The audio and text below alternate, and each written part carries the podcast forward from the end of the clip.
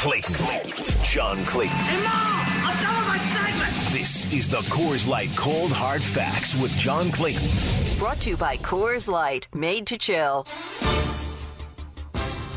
It's time to talk football with the professor, John Clayton. You guys have questions for John. All you need to do is text those questions in 206 421 3776. That's 421 ESPN.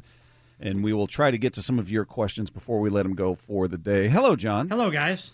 Well, what did you? Uh, I, we saw a, a post today that already there's been surgery on Tre Brown's leg. Yeah. he, he posted that surgery went well, and you, it's sort of like from the thighs down. All you see are his feet sticking out. Looks like he's in the back seat of a car or something. But uh, big old brace on that leg. So is as goofy as Pete answered that question, I think it's pretty certain he's done for the year. Oh, yeah. It's, okay. it's a six, seven month recovery on that type of surgery. So it's like What, uh, did they say exactly? Did we get details on exact patellar tendon. torn torn patella tendon? Yeah, yeah.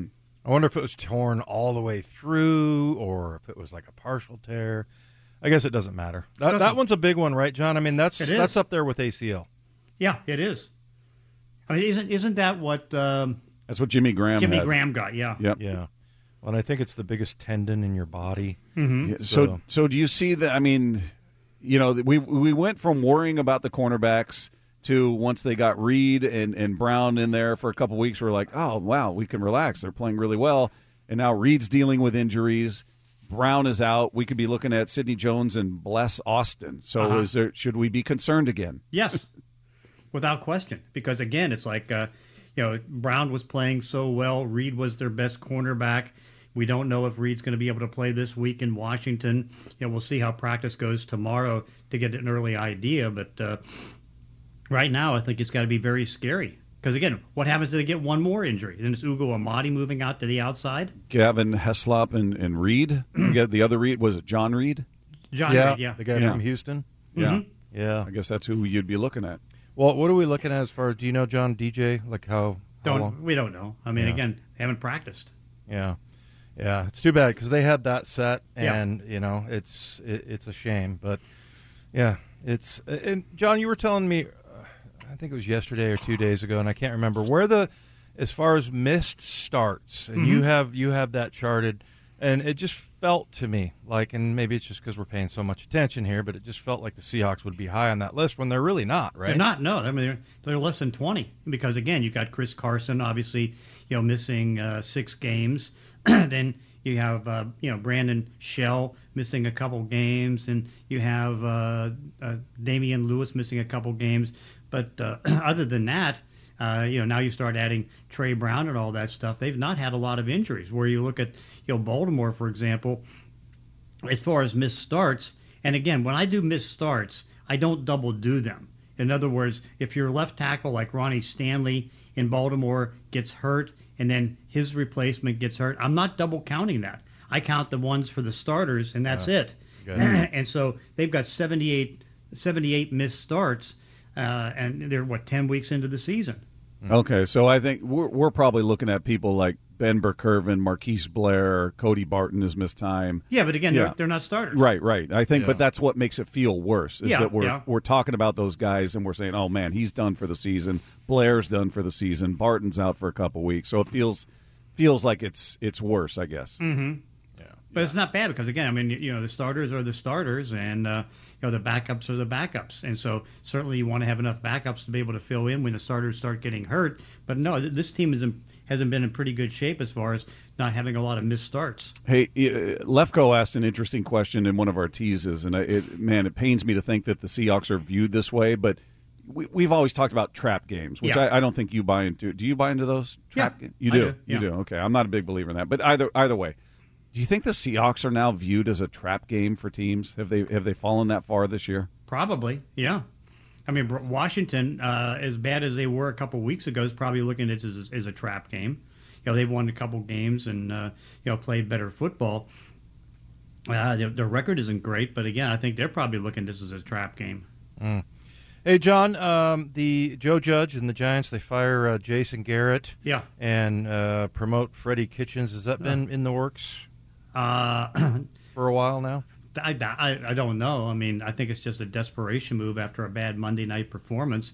and you know you don't see much improvement in Daniel Jones, and so they went a different direction. But the problem is, you know, Freddie Kitchens, you know, having watched him on the Cleveland sidelines when he was, uh, you know, running things for the Cleveland Browns, he's one of the worst coaches I've seen. He's terrible, and particularly you know calling plays, he's awful. And I mean, I used to. Uh, I watched in that game how you know some of the guys would come over and start yelling at him for what what they don't like and all that stuff. And so I just look at it as a typical Bill, Bel- Bill Belichick uh, former coach that uh, you know that now has a head coaching job, just trying to do something to shake things up to make it look like he's going to save his job. Uh, text coming in again. If you guys have questions for John, you can text those in 206 421 3776. That's 421 ESPN, powered by Mac and Jack's Brewing Company. Uh, now, I didn't see this this from Larry Stone, but they're referencing uh, 509 says, Professor, is it a fair point or overreaction with Larry Stone's declaration? It's the end of the Pete and Russell era. Overreaction. I mean, I think that uh, it's not the end. I mean, what uh, last year they won 12 games, and you know they were certainly thinking Super Bowl this year, but things haven't worked out. And of course, you lose your quarterback, and of course he's still not at 100%. It looks like you know throwing the football. So no, I think it's a complete overreaction. I mean, you know, that's that's you know one of those. You know, obviously, a columnist is going to be as bold as they possibly can. You know, obviously, this one's going to get a lot of clicks, but I I don't see it to being the end. Well, it's kind of interesting. We were listening to some audio, and you had Tyler Lockett saying one thing, at least seemingly, mm-hmm. and then Russell Wilson. Because so Tyler was basically saying, you know, do, do we have those clips? Maybe we can play them for the professor because yeah. it, yeah. it's kind of like you know, there's three in a row that like everybody's yeah. thinking differently. Here, it, it, this is Tyler, followed by Russell, followed by Pete, and they're all talking about the same thing. Here you go. Here's Tyler. Honestly, man, like all these teams is not playing what they play on film. Like they're literally not. So it's hard to be able to get ready because you don't know what you're gonna get. Every time you go against a team, they might place all man to man you know, their whole entire seven, eight games, and then they turn around and play us, and they don't play man once. You know, when you're looking at what teams are doing consistently week in and week out, nobody's doing that against us. I wouldn't say that. No, I, I think it's a little different. I, I think that. Uh, I think that's they didn't they didn't do anything surprising to be honest with you. They play you know three, they play four, they play six, they play two. Some every once in a while they play a good amount of match man. Typical NFL football. They didn't do anything that was alarming or anything like that. I think that uh, you know, I think that for us, we, you know, we just didn't execute on making plays. Well, you're assuming that he's right, you know, and uh, I didn't hear his comments, so I don't know what he said, so I'm not going to comment about that. But uh, we've often we've often seen teams over the years play us differently, you know, than they've played other teams because of the, the makeup of the QB, uh, his mobility, and all that. They, you know, they try to find a way to see if they can counter that, and and. Uh, and that's always been kind of the case. So that's that's nothing new for us at all. There you go, John. You got yeah. Tyler saying, "No, yeah, the way they're playing us in person is not what we're watching on film." And then Russell saying, "Nah, they're not doing it. They're doing a two, three, a six, a match man." And then Pete going, "Well," in reference to Tyler's comments, you're you're, you're assuming he's right, mm-hmm. and he's saying he didn't hear what Tyler said. But it that doesn't that just kind of speak to the way this offense is played? Yeah, you've got guys going in different directions, and it's it, it seems like they're pretty clear about it. no, no, they're doing this. No, they didn't do that. Yeah, I mean, just get the feeling that there's just, and it, and it started last year in the second half of the season, you know, a little bit more cover two than man to man because you know it's like uh, you know certain teams are going to play man to man and match things up, but I think more teams you know are trying to do cover two because it limits some of the things that you can do with Tyler Lockett and by uh, you know DK Metcalf. All right. Uh, yeah. So, um, and and the the thing is, I'm going with Russell on that one. Mm-hmm. You know, because Russ is the guy that would know. And, he studies. Yeah. Yeah, and and I'm not saying Tyler doesn't doesn't study, but even if Tyler is right, okay, they're playing man instead of zone. You've seen it before. Yeah. It's not like this is a mystery to you. So, and you know, I was saying earlier, John, that every game I ever went into, there was always something I hadn't seen. There was always a surprise. There was always a wrinkle. But at one point, you know, the the coaches they they run home to mama, right? They uh-huh. do they do what they do best. They revert to that. So yeah, I just don't see how it can be that confusing. So just it's just it's just weird to talk about, John. We were talking about how they got the game got flexed with the 49ers. Right. You know, and if you'd have told us that like five, six years ago, you'd have said you're crazy. And uh, here, here they are. So it's uh, pretty it's it's a strange year to evaluate. It's just it's kind of hard to get a grasp on what's wrong. Yeah, and of course, I mean, you can see that uh, you know because they have to do these a couple weeks in advance. so what they're doing is that they they basically said, do we want a three and seven team on a night game Sunday night? You know, even though what this team has uh, you know in the process now getting their fourth night game, and so they said, nope, we don't want to do it because of what they've been on NBC what uh, twice. I think with uh, Sunday Night Football or whatever, or, and so uh, yeah, it's it's just very different. Uh, 425 John says, uh, John, how would you evaluate Shane Waldron at this point? He was brought in for a more creative run game, more tempo, and a better intermediate pass game, and so far it hasn't really shown up. Well, he's only had four games with Chris Carson, right? he's had uh, you know he's the missed games with uh, Russell Wilson, uh, and you know it's like uh, I, I I think he's doing okay. I mean, he's not doing great, but I don't think it's as bad. Because again, you know, again, this is the continued overreaction of this town. Fire Pete Carroll. Get rid of Shane Waldron. What about? Oh, we got to get rid of Ken Norton Jr. It's like, come on. I mean, it's like, uh, just deal with it. It's an off season, and maybe they can turn it around. Maybe they won't. But again, you're going to just uh, blow everything up. I well, don't what, think so. So, what do you think happens? Let's say they don't turn it around Yeah. and the, the last seven go poorly. What do you think happens in the offseason? Well, I mean, obviously they got to do some rebuilding with the talent base because they got so many uh, unrestricted free agents that are starters that uh, they could lose, particularly three on the offensive line. And you know, I think that uh, you know Russell Russell likes Shane Waldron.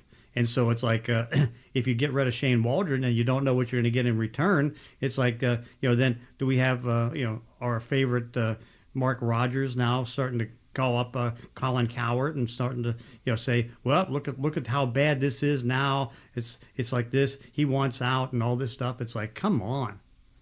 Hey, uh, John, 206. Uh, now that the Broncos have their wide receiver trio, uh, is it a good landing place for Aaron Rodgers yes in Denver? very much so Yeah. Yeah, because again, I think they have the cap room to be able to do what's necessary. Certainly, you can see that George Paton is very aggressive, and you know they, and so now it's like, uh, you know, here's here's Aaron Rodgers who's complained about not having enough receivers other than Dante uh, Adams, uh, Davante Adams, and now here's here's a team that's overdone it because technically, if you put uh, KJ Hamler in there, they're four deep at the wide receiver position, and they have Noah Fant. And you know, of course, Hamler is com- coming off the ACL surgery, so he's not going to be there the rest of the season. But uh, you know, J- Jerry Jeudy is one of the best young receivers in football, and uh, now they got Courtland Sutton signed for you know 14, 14 15.2 million, and you know they've got a little over 10 million dollars tied up in Tim Patrick. And the great part is Patrick and Courtland Sutton don't drop balls. I think they've gone through the entire season. I know Sutton's gone a couple seasons, and he's not dropped a pass. Wow. John, what do you what do you make of the Lions? I mean, obviously they're They losing. stink. Well, not, but I got to give them credit. They- They're you know, with a couple of exceptions, they don't get their butt kicked. They're in these games. I mean, they fight too. They, they tied with the Steelers. They lose 13 to 10 to Cleveland. They lose 19-17 to Minnesota. They lose 19-17 to Baltimore. I mean, this is a team that seems like they play considering their lack of talent that Yeah. they're, that they're in it. They're they're not getting walked over every week. I guess is my point. And it it sounds like I was listening to somebody on uh, NFL Network this morning talking about how the players love Campbell. Yeah. That- that- that they're ready to run through a wall for this guy. Yeah, or you know have their knee bitten off by him. Well, that too. But I mean, it's. No, that's for the other guys. do you, John. do Yeah, you- yeah. Do you think with them playing this way that that leads to a quicker turnaround if they get No. the right amount of talent in here? No, I don't see it. Oh, I- all I- right. I- it's gonna. I mean, they're just so far down as far as talent. I mean, you, you can coach them up and you can be somewhat competitive, but again, if you're not going to uh, have the talent, you know they've and you know you don't know how much more talent they're going to lose because they can definitely lose some more guys, uh, and you know probably will. So no, I think it's going to take three, four years for them to be competitive. Hey, by the way, on the other side of that that most recent loss was the Cleveland Browns. Mm-hmm. The Browns win the game, but they're out there being booed, and Baker Mayfield being booed.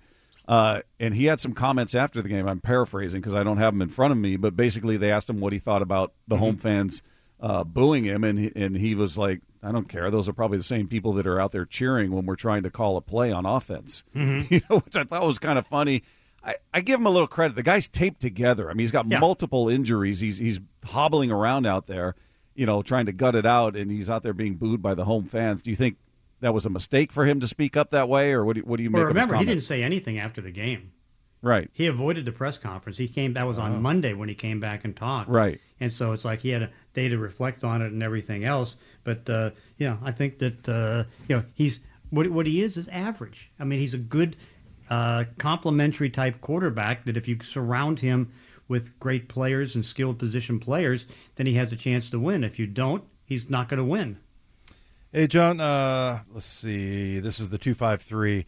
Um, is there something in in the NFL that grades officials publicly? Uh, is their question? It seems like the officials have missed on more calls against the Seahawks this year than usual. Um, as far as the grading goes, it's nothing public, right? No, it's not public. So, but we do get an indication. Like, what? How do you? How do they? Uh, how do they penalize the uh, the the umpires or the uh, the officials? How do they? Do they take them off a certain? Yeah, if, if if you do, if you don't get good grades, I mean, they, the ones with the good grades gets to go into the playoffs, and the ones with the best grades get to go to the Super Bowl. If your grades are bad, you don't get the playoff games, and you definitely don't get the Super Bowl. Okay, I wonder if they're also are they sending them to uh, teams that stink? I mean, Ga- games that nobody wants Yeah. to do.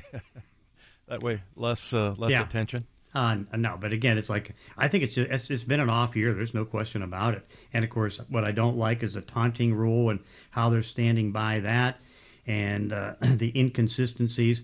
I mean, you know, here's Sean Payton, who was on the competition committee, and with the inconsistencies that he's seeing officiating wise and the taunting rule and everything else, he just said, "I'm off the competition committee. That's it."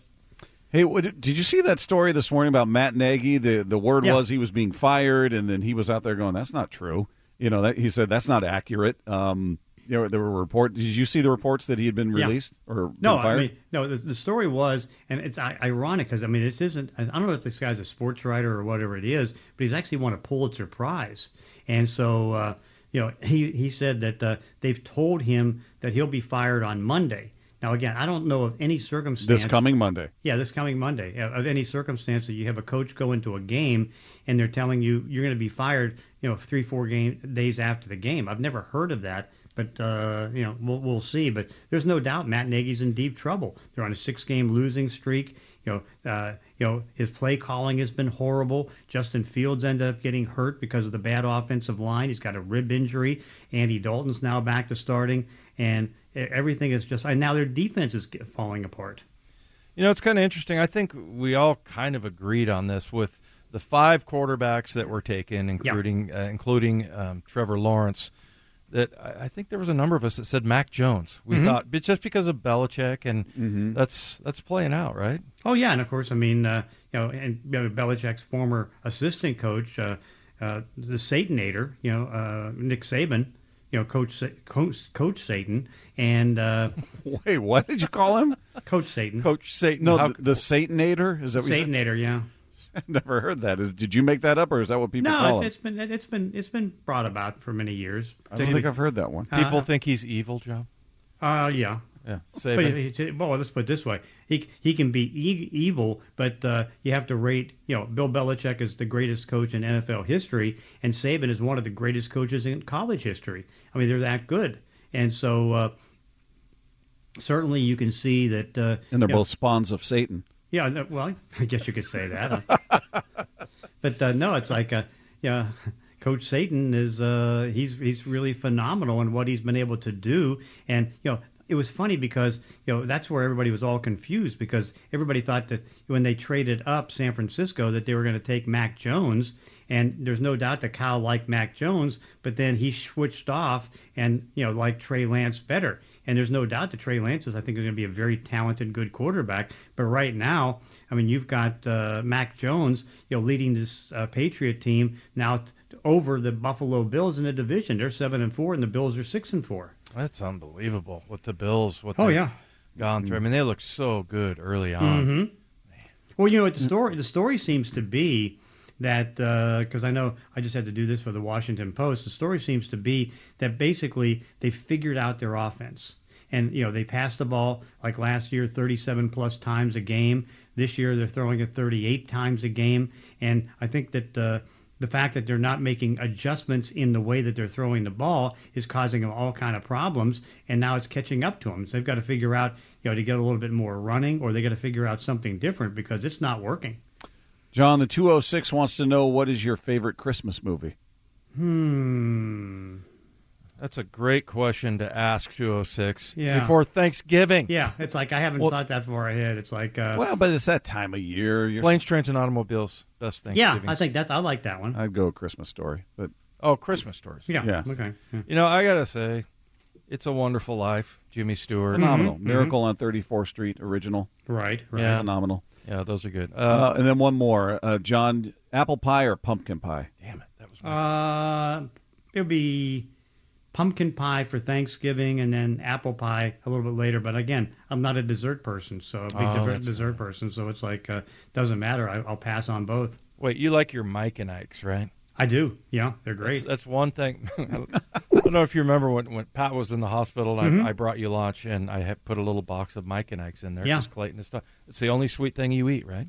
Pretty Uh, much. pretty much. If you like those, maybe he'd like Jelly Bellies. Yeah. How about Jelly Bellies? jelly John? bellies are good. Yeah, Yeah. Uh, or you know jelly beans. Well, Yeah. that's what they are. well, yeah. they're yeah, they're they're fancier. Mm-hmm. Yeah, ask Lefko about it. He'll give you like a forty-five okay. minute dissertation on the uh, Jelly Bellies. Jelly Bellies. Mike and I probably talk about Jelly Bellies half the di- time. That we're- Wow. Yeah, we talk sports half the time, and then I listen to these two debate flavors of Jelly Bellies the Yeah. other half of the time. It's good. Uh, John, we appreciate it. We'll talk tomorrow. All right, sounds good. If you missed any of today's cold hard facts, brought to you by Coors Light, made to chill, download the podcast at 710sports.com. Well, usually the saying is it's all downhill from here. That implies a good thing. But it's been uh, the opposite for the Seahawks, and we'll explain why. Coming up next with Wyman and Bob on 710 ESPN Seattle.